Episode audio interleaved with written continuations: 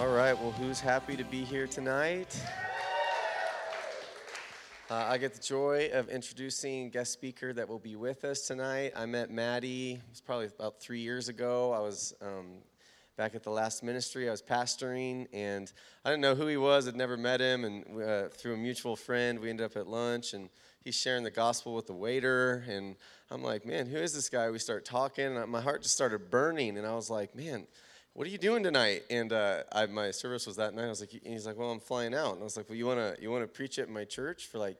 He's like, well, I fly out then. I maybe only do it maybe 10 or 15 minutes. I said that would be awesome. And uh, he came, prayed over some of the leaders in the church, preached for like 10, 15 minutes, blew the place up. And uh, everyone, I still have people that have come to me and said, I still remember things he said three years ago on that night, even though it was 10, 15 minutes. And uh, ever since then, I just became. Uh, uh, really a fan of Matty Montgomery and uh, got to follow his ministry and see what God's doing him, uh, using him to do all over the world. Uh, and so we uh, are blessed in River House that God has sent him here. I believe that this really is a divine appointment and that God has brought a man who has cultivated and stewarded uh, through his walk with Jesus just an incredible grace that reveals Jesus so beautifully. And we uh, get the privilege of seeing the Jesus that he's carrying. And so I just ask everyone to stand and we can honor Matty as he comes to preach God's word tonight.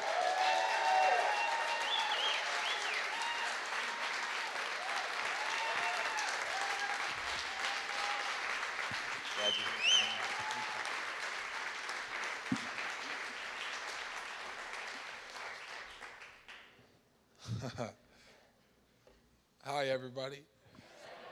I, I feel like um, the introduction is important so you don't think I'm just some random truck driver who got lost and wandered into your church. Um, so, but to tell you a little bit, a little bit about me, I am, um, I'm God's son, and I'm Candace's husband, and I'm a dad to Kai, Caleb, and Carver. These three incredible little boys. Kai's seven, Caleb is five, and Carver is four months. He's still squishy, and he's awesome. Uh, and uh, my wife and I have been married. It'll be 10 years in January. Uh, and it's, it's so far so good. We, we love it. She, um, she's just this incredible woman. When, uh, when I met her, I, I was what I call a theoretical Christian. Uh, I had a concept Bible, so I did that. And you're supposed to follow God. And I had gone to church, and so I knew that you're supposed to read your Bible, so I did that. And you're supposed to talk about Jesus, so I did that. And you're supposed to say prayers, so I did that. But I met this girl who was this wild, fiery worshiper. And uh, it, I don't think you understand what I mean. So she would ache. Her heart would ache while she was at work. She was a banker, and, and she would sit at, at work all day, like longing to be able to just give Jesus her undivided attention. And so uh, there, there was a, a time when she um, told me the story of something she and her best friend did. They wanted to go to their church one night. There wasn't a service, they just wanted to go and turn the lights off and, and crank up the PA and turn on a couple hours of worship music and just dance and sing to Jesus, just the two of them.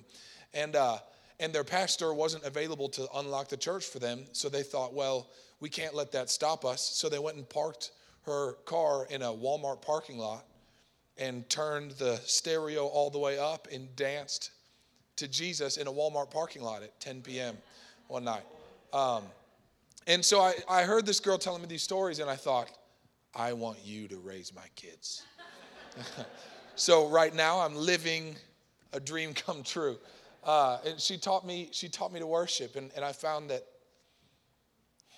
that the entirety of the Christian life can really be summed up in just that one word, worship. I think that we so often we try to divide it up, right? That we have to be kind and we have to be influential and we have to be missions conscious and we have to be effective in evangelism and we have to be generous financially and we have to be committed to prayer and we, we have to be studious regarding scripture. But the truth is, all of that falls into the category of worship. And if we cannot become worshipers, we'll never become evangelists. And if we cannot become worshipers, we'll never become world changers. We need to understand that that just recently I, I was sharing the gospel with, uh, with a, an atheist in St. Louis, Missouri, and uh, we're having this conversation. We're going back and forth, and he's explaining to me that he's a good person. He's explaining to me, you know, that there's in in the, the same faith that he thinks I'm a part of. He says there are thieves and rapists and murderers and I'm I'm not doing any of those things. I don't lie. I'm pretty honest. I'm generous and he's explaining to me his morality and I realize as he's talking that I think we've done the world a great disservice by equating Christian living with morality. We've, we've made all of our fights about Christian morality, and, and we go to war about gay marriage, and we go to war about, you know, transgender bathrooms, and, and we go to war about, about abortion, and, and, and we demand that our culture adhere to the lordship of a king they don't recognize. And so all they know from us is the Christian moral standard, and they think that when I say you should become a part of the family of God, what I'm saying to them is you should make your moral standard my moral standard. Listen, we need to understand that we as Christians don't have an exclusive we don't have exclusive access to morality. We as Christians have exclusive access to God. When I invite people to follow my Jesus, I'm not inviting them to live uh, an upright life. That's an inevitable byproduct. I'm inviting them to come into intimate, personal relationship with the creator of the universe. And so, if, if we cannot be worshipers, meaning people that see and respond to the beauty of King Jesus, I think it's inevitable that whatever else we do in the context of what we call the Christian life will, will fall flat before it even begins. So let me pray. Um, Father, I just, I love you. Father, we love you. We don't want to come here and just talk about you, God. We want to be with you in this place. We thank you, Father, that, that in Christ and through faith in Him, we can approach you with freedom and confidence. So we, we say yes to that invitation and we approach you this afternoon. We say, Father, would you shake us? Would you shake us, God, out of complacency? Would you shake us out of indifference? God, shake us out of apathy. Shake us out of compromise, God. Come on. Shake us out of the slumber of worldly satisfaction, God. Would you break us? Would you break us if you have to, Father? Rend our hearts so we can receive your dream for our life, so we can receive your dream for our city, so we can receive your dream for our nation and our generation, God. Would you ruin us for anything less than everything Jesus died for us to have? Amen. So, so I want to tell you a bit first, I think, about how I got here. um, I started in ministry by becoming the vocalist for a metal band, which, as you might be able to guess, is a weird way to start in ministry. I see most people I think would go to Bible school and you get a degree in pastoral studies and then you get a job as a youth pastor and then you get a job as a youth pastor at a bigger church and then you leave that church to go be a senior pastor at a small church, and then you leave that church to go be a senior pastor at a big church, and then you've made it, right? Then you've climbed the ladder in ministry. You write a couple books, get a couple social media followers, and you're set. You got it. And so uh, God called me in, in a different way, and I ended up saying yes to moving to Western Iowa and joining a band that was not signed to a record label and nobody had ever heard of uh, called For Today. And, um, and I, I, I, said to the guy, uh, to, to the guys in the band before I came, I said, I'll join your band on two conditions. Condition one is that we can do a Bible study together every day that we're on tour. And condition two is you'll let me preach the gospel every night during our set. Uh, and they said, sure, seems harmless enough. and boy, were they wrong nine years, several thousand shows, seven albums that topped Billboard charts, uh, after billboard charts, music videos, uh, magazine covers, award shows, everything you can imagine later. And, uh, and we, in 2016, had done so much more than I think any one of us could ever have, have imagined in 2007 when we were playing a show in San Antonio for two people. Um, and what happened is, is we showed up to these shows at the beginning, and, um, and I would pour my heart and soul into these shows. We, we, we committed early on to play for an audience of one. That if nobody notices what we do, we believe God does. And so we want to give Him our absolute best. So we show up to this first show in San Antonio, Texas, two whole people. And we load in all of our gear and we sound check and we pour our heart and soul out for 35 minutes. And then we get done and, you know, the show, kind of an awkward applause when there's only two people in the crowd. Um, and then what we get done with the show and we just hang out for the rest of the night. And that night, two people gave their lives to Jesus. And uh, and so we we we were implored by God really uh, really early on to make sure that we did not despise the process because if all we ever did was do a tour or two, release an album or two, and then go home and grow up and get real jobs, um, that would have been fine, and we had to be okay with that. But then the crowd started coming, the albums started selling, record labels started calling, and, um, and we had the incredible opportunity to spend almost 10 years traveling all around the world playing our music for hundreds of thousands, millions of people, and preaching the gospel in some of the darkest places in our nation. We would stand, because of the kind of music that we played, we didn't go on tour with Chris Tomlin and Jeremy Camp, you know? we, we would get invited on tour with atheist bands, satanic bands that had the devil on their t shirts, pentagrams and stuff. And, uh, and we would play right after those bands, and they would be up on stage having everybody literally hold their middle fingers up to the sky. And then, uh, and then we would come on stage and preach the gospel to the same crowd. and every night, every night, we got mixed reactions as I'm sure you can imagine, right? And, and we'd have we'd have a guy, we'd have people spitting at us, throwing things at us, right next to people standing with their hands raised in surrender as tears rolled down their cheeks. And they found hope in the gospel of Jesus Christ. And uh, we saw people set free in a moment of, of addiction, depression, thoughts of suicide, things that had plagued them for years would literally melt off of them in the presence of God that would show up in a nightclub in a bar, in a, in a room full of a thousand drunk atheists. And I learned really early on this one simple truth that I think we in the modern church have a hard time believing, and that is this the gospel really is powerful.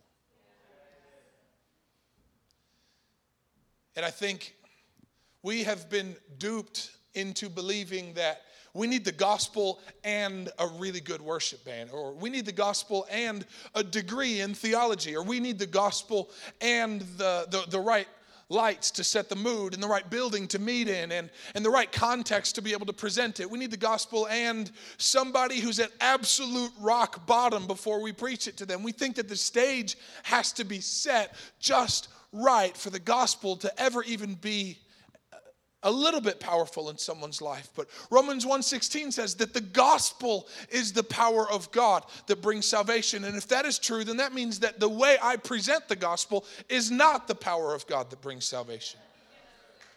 That's good news. That's good news for for somebody who made a living literally screaming the gospel into a microphone.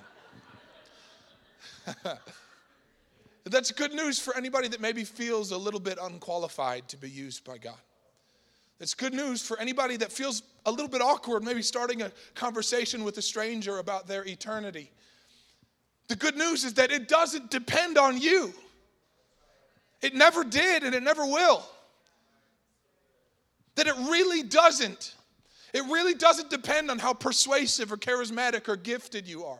It doesn't depend on how cool your clothes are or how, how good your breath smells. It, it really doesn't. When I'm drowning in a river, I don't care what the person looks like who throws me a life raft.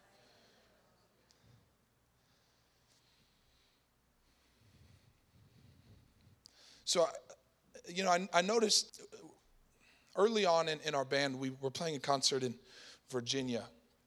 And, uh, and during this concert, I uh, was preaching the gospel like I had hundreds of other times. And in the middle of, of this message, it's a really simple message. I wasn't talking down to anybody, I wasn't attacking anybody. I was saying there's only hope in Jesus. And if you're in captivity, if you're in bondage, if, if you're losing ground and your life is slipping out of your hands, I'm telling you there's hope in Jesus. And, um, this girl standing in, in the front row of, of the show begins to literally growl at me. And then she begins to scream obscenities. And I mean, I'm talking six feet away from my face. And uh, in a room full of strangers, and she's screaming, Shut up, shut up. This isn't church. We don't want to hear it. And she's cursing me out while I'm preaching the gospel.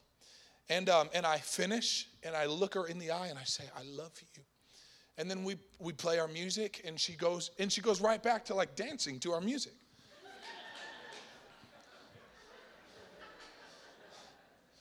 And we finish our set and I, I never see her again. But then I get an email through my website the next day. And uh, um, and this girl, she, she, she writes and she says, Hey, I just wanted to write you a quick message and apologize for the way I acted when you talked about your faith yesterday. I don't know what could have possessed me to do that.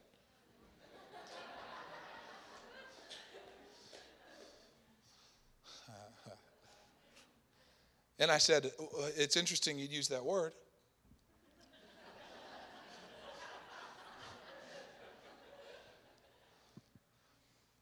Isn't it weird that I could have stood on stage and talked about Buddha and you would have applauded me for it. I could have stood on stage and talked about the Democratic Party and you would have applauded me for it. I could have stood on stage and talked about my Muslim upbringing and you would have talked about how brave I was to stand up for Islam in a nation that seems so opposed to it. But when the name of Jesus came out of my lips, something inside of you could not stay hidden. And, uh, and I said, it's because there's not authority in the name of Buddha. There's not authority in the name of Muhammad. There is authority in the name of King Jesus. And King Jesus, the ruler of heaven and earth, is after you. A couple days later, I get a message back from her, and she says, This is going to sound really weird. Uh, she said, I had I read your email and didn't know what to say back. And I just, I read it before I went to bed one night, and I, I went to bed that night, and I had a dream that I was in a burning building, laying on a bed, asleep, and that there were shadows around me holding me down to my bed while the, the building around me burned. She said, I woke up the next day horrified, feeling like there was no hope in my life. And she said, I went to bed the next night she said, The next night I had a dream that started the same. I was laying in my bed and the room around me was burning, but then I looked and there was an open window. And, uh, and she said, I went and I stood in the window and I looked down and I saw Jesus standing at the bottom of the window asking me to jump into his arms and she said i don't i know this is weird and i've never been to church she said i've been reading the satanic bible for the last six months and um, and she said, I know that those dark figures that were holding me to my bed came into my life because of that book. She said, But I think that Jesus has made a way for me to come out. And I said, I think you're right, sister. and, uh, and so she, she's able, she was able to get, to get born again and to get plugged into a church. And, and the beautiful thing about this is that it wasn't because of my persuasive speech. I didn't beat her in an argument about the historical validity of the Bible. It wasn't because of my prowess in apologetics. It wasn't because of a college degree that I had or because of even a sermon that I preached. It was because I just I exalted Jesus in my workplace. Playing music, it wasn't my ministry, it was my job. I was a professional musician for 10 years. And as a professional musician, I refused to go into work without giving glory to the one that gave me the skill to do my work.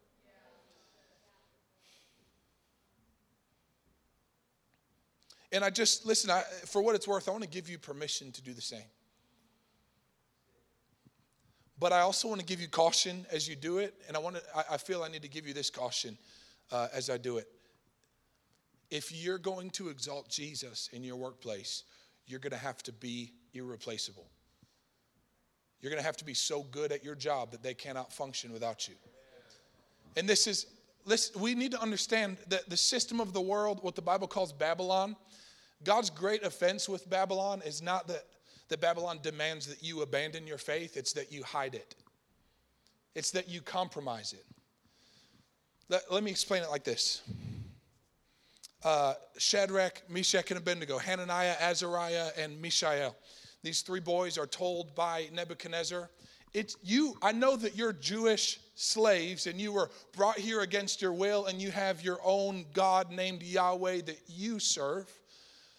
But there's going to be one time every day when the music plays, I want you to just to stop that stuff and worship this, uh, this image that we had built of me.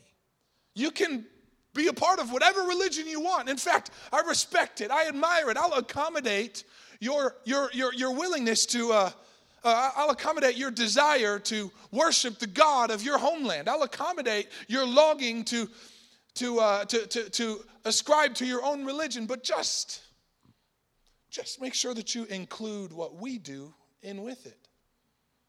In the whole nine years that I was in the secular music industry, no one ever came to me and demanded that I abandon my faith. But I lost track of how many hundreds of conversations I had that went like this Man, it's cool that you guys believe in Jesus, but not everybody in the venue does. Maybe just tone it down just a little bit. Maybe don't say that Jesus is the only way to hope. You know, maybe just say that he's the way you found. Maybe, maybe just say that it's what you believe, right? Maybe on your next album you can turn the lyrics down just a little bit because we don't want to alienate people, right? Because we would never want to trade influence for truth, would we? Oh, God. Hear it. Let's, can I just preach to you for a second? I had something I was going to read. We'll see if we get there. Um, I've got a great friend who's an awesome pastor in, in Nashville. I was talking with him recently, and he said something to me that, that shook me. He said, he said, if the primary deception of our parents' generation was the prosperity gospel, meaning that the prosperity gospel is fundamentally the idea that the, the evidence that God's hand is on a ministry is that they have a lot of money. And if a ministry doesn't have a lot of money, then it must mean that God is not with them. Now that's that's wrong. It's a doctrine of devils. It's false. It's not it's not true, right? But it's it was a prevailing deception in in my mother's time. He said if the if the prevailing deception in our parents' generation was the prosperity gospel, then the prevailing deception in our time is the popularity gospel. It's the idea that the evidence of God's involvement in the life of an individual or a ministry is their popularity. And I have watched in the music industry and, and in the ministry person after person after person, leader after leader after leader trade truth for influence. And so I implore you this afternoon be better than that. You don't have to trade truth for influence. I'm telling you, God has a plan to reach this generation, and that plan does not include your compromise.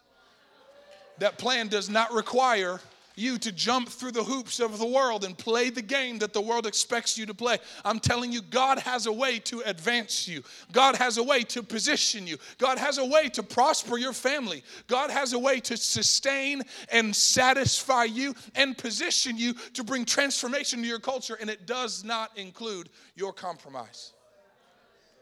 You don't have to compromise. Jesus never compromises with the enemy. I don't know who, who got it into our heads that Jesus approaches warfare like, well, you know, I may lose the battle, but in the end, I'm going to win the war. I think, listen, I think it's time in our generation we quit settling for moral victories. well, you know, yeah, my kids went to hell, but at the end, it's going to be okay. I'm going to fly away and then everything's going to be fine. Well, yeah, my wife died of cancer, but, uh, you know, she's in a better place now. And we settle for moral victories because we have an idea of God as being far away, thinking happy thoughts about us. But the God we read about in Scripture is a God that is so intimately involved in our lives that He is actively looking for ways to rescue us from the enemies that have surrounded us. Listen, I want my story is is plagued with disappointment. My father died in front of me of cancer when I was 8 years old. My dad, this is my best friend in the whole world, my protector, my provider, the one that is supposed to be a picture of what God is like. I saw him lose 150 pounds, laying in a bed without the strength to even roll himself over or, or get up to go to the bathroom, begging for another bite of food to eat as my mom would spoon feed him until the day that he died. And then my mom slips into devastating depression suicide attempts, addiction. And I, at eight years old, am sort of left to figure it out on my own for the next 10 years. And, uh, and then I have this encounter with Jesus at 19 years old. And I, I say, All I am forever is yours. And, uh, and I, he ends up bringing me into this band and we start traveling and, and then i start doing something really crazy. I start reading the bible and believing what it says. That's a reckless thing to do if you want to be popular in church. And so i start coming into church and i start thinking yeah this guy is cheating on his wife. And uh, this lady Nah, never mind. Okay. So I, I start coming into church and I start realizing that what we're living is not what Jesus died for us to live. And, uh, and, and I think we have all, maybe in, in one way or another, come to that crisis of conscience where we look at the way the church looks and then we look at the way the, the culture looked that Jesus established and we think these two don't measure up. And I've seen countless thousands of people say, well, then that must mean there's not a God. And they walk away from the church. But I want to invite you if you see a problem in the church, to fix it. Can I just, let me just give you some fatherly advice. If there's a, if there's a problem and you see it, fix it. I've got a seven year old son that's learning this same concept right now. If, uh, if your brother is playing with a toy that you want to play with, find a solution to it and leave me alone. is this okay? I love you. so I, uh, I have a unique privilege of being here this afternoon with uh, some of the coolest people in the world. I've got my whole ministry team, just about my whole ministry team from back home in Mobile, Alabama, with me out on the road right now. These incredible gorgeous, anointed young women and men of God. And, uh, um, and we are collectively um, part of a, ministry called Awakening Evangelism.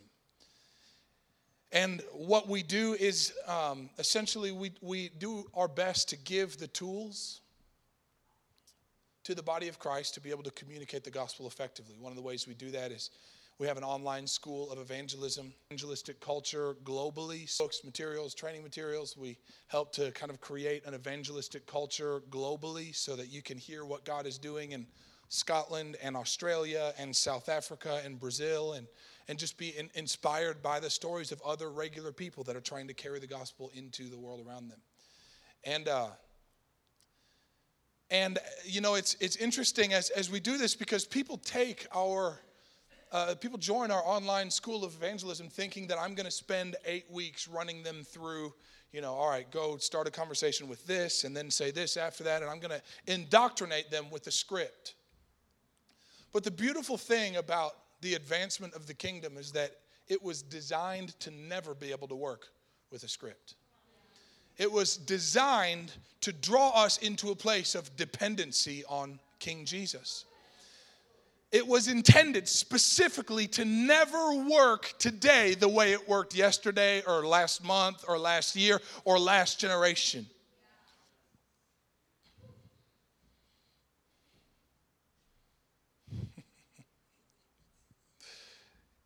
and so we depend, I think, heavily as people who have a heart for souls, we depend heavily on the lordship of Jesus. We depend heavily on the authority of Jesus. We depend heavily on the leadership of Jesus. And I just, I, I just, as we were worshiping, felt Holy Spirit bring me to this, to this place. And, and I, I just want to read this passage. It's in, in uh, Revelation chapter 1, um, starting in verse 4. And this is Revelation, the book of Revelation is written by John, who describes himself in his gospel, the Gospel of John, as the disciple whom Jesus loved. People call him, theologians call him in history, John the Beloved. And, and so he writes from a unique perspective of desperate obsession and adoration with Jesus. And I, I think you can learn a lot from people that have that perspective. So I really like I really like John and I like the way he writes in Revelation 1 starting in verse 4 it says uh, it says, John, to the seven churches which are in Asia, grace to you and peace from him who is, and who was, and who is to come, and from the seven spirits who are before his throne, and from Jesus Christ, the faithful witness, the firstborn from the dead, and the ruler over the kings of the earth, to him who loved us and washed us from our sins in his own blood, and has made us kings and priests to his God and Father. To him be glory and dominion forever and ever. Amen. So this is this is the way John describes the one he loves, Jesus. And I think evangelism in its most basic form is just describing the one we love, right? It's just describing the beauty of Jesus. And so, John, as he is writing this description of, of who Jesus is, as he's introducing Jesus, he is helping answer for us the question of who Jesus is. Because that ultimately, I think, is the question that our generation needs answered more than any other question. More than the question of how are we going to fix the economy, more than the question of what are we going to do about illegal immigrants in our country, more than the question about who's going to win, Democrats or Republicans, more than any other question, the prevailing question plaguing our generation is who is Jesus? Is he just a storybook character? Is he just an idea to be debated? Is he a, a, teacher from a long time ago? Is he a myth or a superstition? Who really is he? And I love that John starts by describing him as this uh, Grace to you, he says in verse 4, and peace from him who is and who was and who is to come. Do you realize that's out of order? That's always bothered me. It bothered me for years. Because he should say, Grace to you and peace from him who was and is and is to come. And that's how we sing it when we put it in songs. But that's not the way John writes it. He says, Grace to you and peace from him who is and was and is to come. And I think there's something beautiful about the revelation that John had about this idea that if we are going to know anything about God, we have to know that God is right now.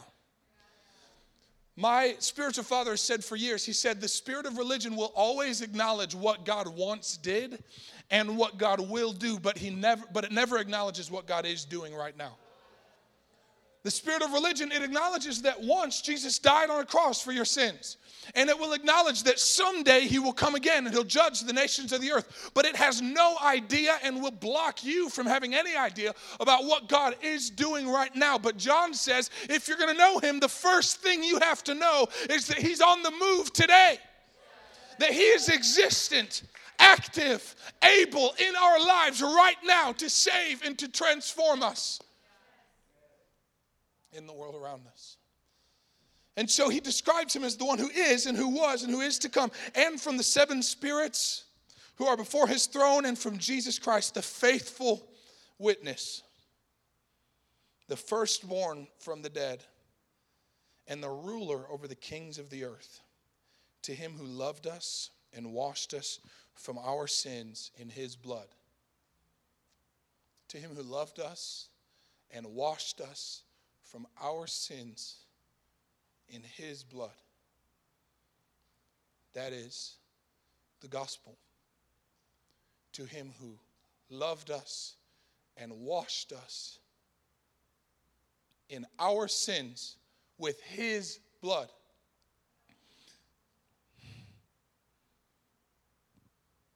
To him, hallelujah, to him who loved us and washed us from our sins in his blood. What if we really believed that we were forgiven? What if we really lived free from shame? Free from even a conscious awareness of our own fallen nature? What if we were so washed in the blood of Jesus that the shame of our past could no longer be like a shackle around our leg every time we try to walk into the glory of our future? He describes this him as being the one who loved us and washed us from our sins in his blood. Friend, you I've, for years I heard old Baptist people say, Well, brother, I'm just a sinner saved by grace. And I can't help but wonder which is it? Are you a sinner or have you been saved by grace? Because if you've been washed in the blood of Jesus, that makes you innocent in the eyes of God. And I would never want to say anything about myself that is in disagreement with the Father. I don't want to give myself an identity that differs from the identity that He. All right, let's keep going. And so he does, it doesn't stop. It feels good to be forgiven, doesn't it? But he didn't stop at this, at that. He didn't stop at forgiveness. He continues on, and it says, and has made us kings and priests to his God and Father. L- listen, I need you to understand that God's dream for your life is not that the blood of Jesus would come and unlock your prison door, and you'd spend the rest of your life dancing in the cell, thanking God for the fact that you could walk out into freedom if you wanted to.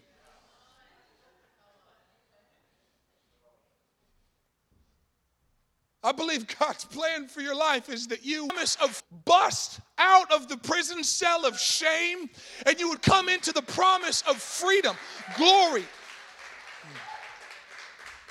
And we come to a place where we can be functional as both kings and priests unto his God and Father. And what does that look like, right? I think we so often we so often tell people with our uh, maybe, maybe we imply with our teaching as, as leaders in the church that you've got to choose sacred work or secular work. You've got to choose a calling in the kingdom or out of the kingdom. And if you have a calling out of the kingdom, then that must mean that the only impact your calling can have is to make a bunch of money so you can give it to your church. As a guy that works in the church, I have no problem with you giving money to the church. Feel free to donate at mattymontgomery.com. but I, uh, but we need to understand that there, for the redeemed children of the living God, there is no work. There is no God ordained work that is ever secular. There is no God ordained work that is ever anything less than a holy assignment from heaven. Whether you pastor a church of 100,000 people or you mop floors at Walmart, if it's where God has put you, it's where God has put you on purpose. And what you do there, what you do there, and because every job carries with it a sphere of influence. Every job with it, uh, every job carries with it a measure of dominion. And the way you steward that dominion is what defines you as a king. He's made us to be kings and priests unto our God. And if you steward that dominion in such a way as to connect people to the one that created them, that makes you a priest. And so we have this tremendous opportunity to not shy away from influence, but to steward influence, to bring the lordship of Jesus uh, to, to such a to bring the revelation of the lordship of Jesus to such an extent that he and his will would be made manifest in our sphere of influence. this is what he died for. This is the heart of Jesus that John explains to us in Revelation chapter 1. And so he, he continues on and he says, To him be, be, be glory and dominion forever and ever. Amen. I want you, we have to. I was explaining, I was having a debate with somebody the other day about eschatology, about the end times and what it would look like.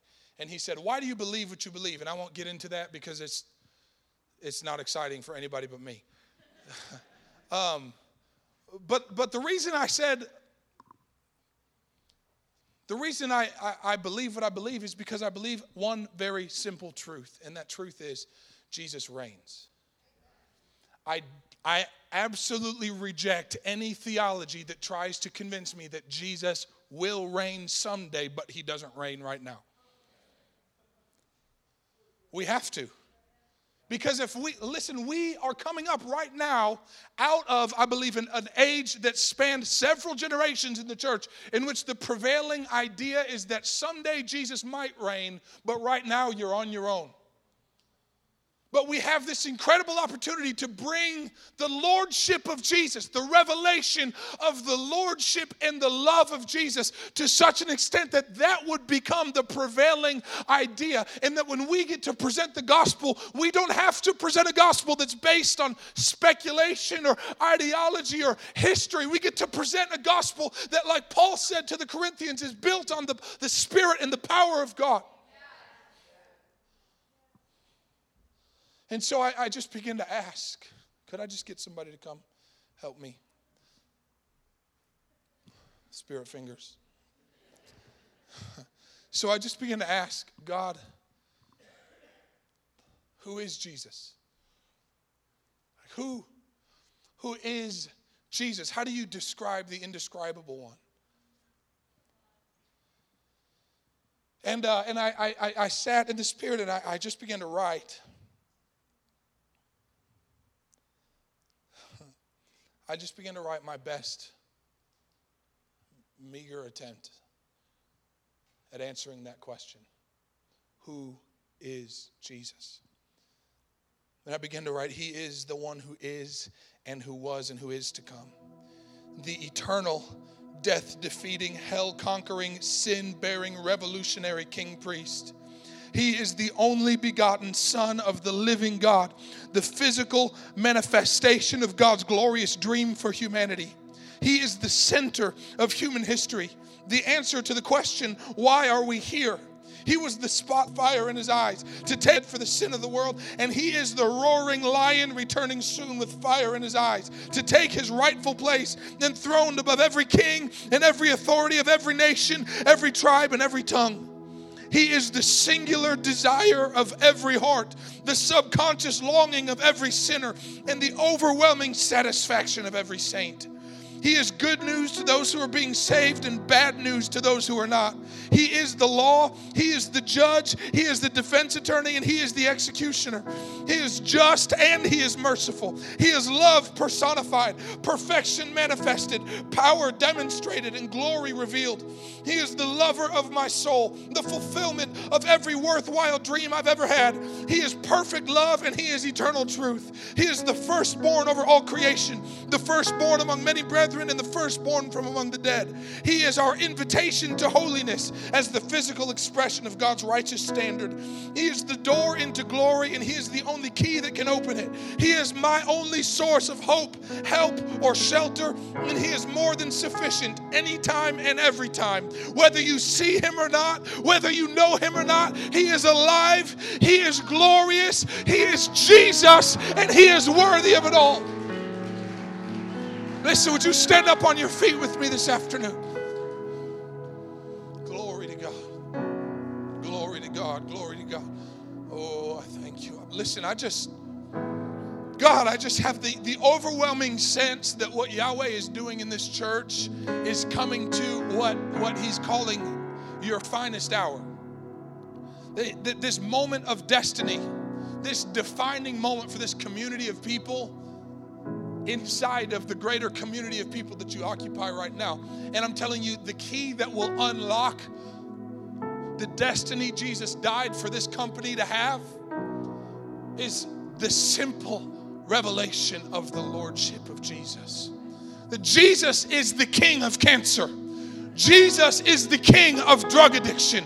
Jesus is the king of racism. Jesus is the king of depression. Jesus is the king of suicide. Jesus is the king of false religion. Jesus is the king of sexual perversion. We have to understand that every knee will bow and every tongue will confess that Jesus Christ is king.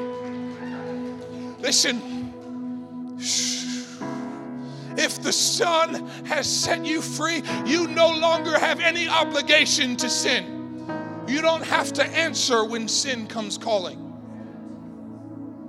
You don't have to answer when apathy comes calling. You don't have to answer when indifference comes calling. I'm telling you, King Jesus sits enthroned above every other power, and there is no other authority in heaven or on earth or under the earth that can stand in his presence. What if we lived like this? What if we lived like what I'm saying is true? I'm telling you, we would turn the world upside down. Oh. So just lift your lift your hands with me. Oh, Father, we thank you. We thank you that you have not left us on our own here. Thank you that right now, right now, you are bringing every enemy under the feet of Jesus in our lives. I thank you, Father, that you're bringing right now the enemy of divorce under the feet of the people in this room. You're bringing the enemy of pornography under the feet of the people in this room. You're bringing the enemy of depression and compromise under the feet of the people in this room. Father, I thank you that King Jesus now arises to go to war against every enemy that has ever come against us. And when Jesus goes to war, no enemy stands a chance. I declare in this company of people that Jesus wins, Jesus wins, Jesus wins. And the fullness of their freedom would be the great trophy for which he fights.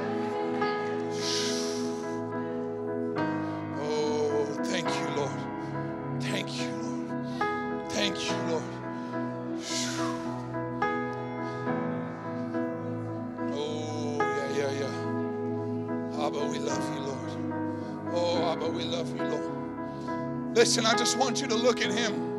I want you to look at him. We have to get to a place where we don't need a preacher to drag us by the hand, or we don't need a, a words on the screen to find the words to describe him. I want you to just behold him, just look at him, meditate on who he is. If you find yourself in this place and and you realize this this afternoon that that you're still in a bondage, that you're still in bondage that Jesus died for you to be free from, I'd invite you to come forward. Come forward. We'd love to lay hands on you. I believe there's there's there's power in agreement. If you realize this afternoon that Jesus is the Lord of the cosmos, but He's not the Lord of your secret life. He's not the Lord of your thought life. He's not the Lord of your finances. He's not the Lord of, of your body. And you want to bring your reality into into alignment with the lordship of Jesus. One of the one of the young amazing fireballs on my team is going to come lay hands on you. I believe God is going to set you free right now. I believe God's going to set you free right now. For those of you for those of you that right now are living the testimony of the freedom that comes by way of the lordship or the, the, the involvement of King Jesus, I invite you to just stand in awe of him take however long you need to stand in awe, stand in amazement of Him. Behold Him in His beauty this afternoon. Let Him grip your heart and captivate you again like He did on that first day. Remember, remember, remember.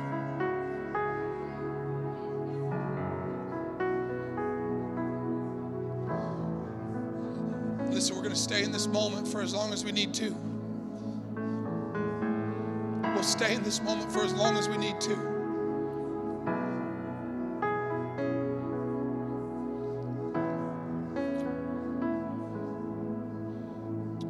I'm going to do something real weird. but I feel like we're, we're stepping into a new dimension right now, and I don't just mean by way of instruction, I mean by way of inheritance. And so, if we come into a new place, we're going to have to do things in a new way. And so, I'm going to preach a different message in the next service, a totally different message in the next service than I did in this one. And so, if you want to, if you want to do something real weird and stay for that, I'll be here. I won't ask you to do anything that I wouldn't do. Um, it's going to be totally different, but I think it's going to build on the foundation that we laid in this one. And so let's just let's have fun. Let's break the rules a little bit and see what God will do. I think God honors hunger. Mm. The Bible says, "Blessed are those who hunger and thirst for more preaching, because they will be filled." Something like that. So listen, I just invite you to stay in this atmosphere, stay in this flow. If you are done, if you're full, I'd rather you you leave happy than stay mad, right? So you can you are as dismissed as you need to be. You can be free. Do whatever you got to do. If you have other responsibilities, that's totally fine. Nobody will hold it against you. Um, but I'm excited. I'm excited about what God is doing right now. I'm excited about what He's going to continue to do in this atmosphere because Bible says where Jesus, where the Son of Man is lifted up, he will draw all men unto himself. And I believe Jesus is getting lifted up in these lives like never before. He's becoming exalted in this place. And as Jesus is exalted, he's going to begin to draw. He's going to begin to draw. He's drawing people out of captivity, out of complacency, out of exhaustion, out of deception, out of distraction right now. He's drawing people out of oppression and captivity into the glorious liberty intended for the sons of God right now right now. We thank you, God, for your power. Thank you, God, for your power.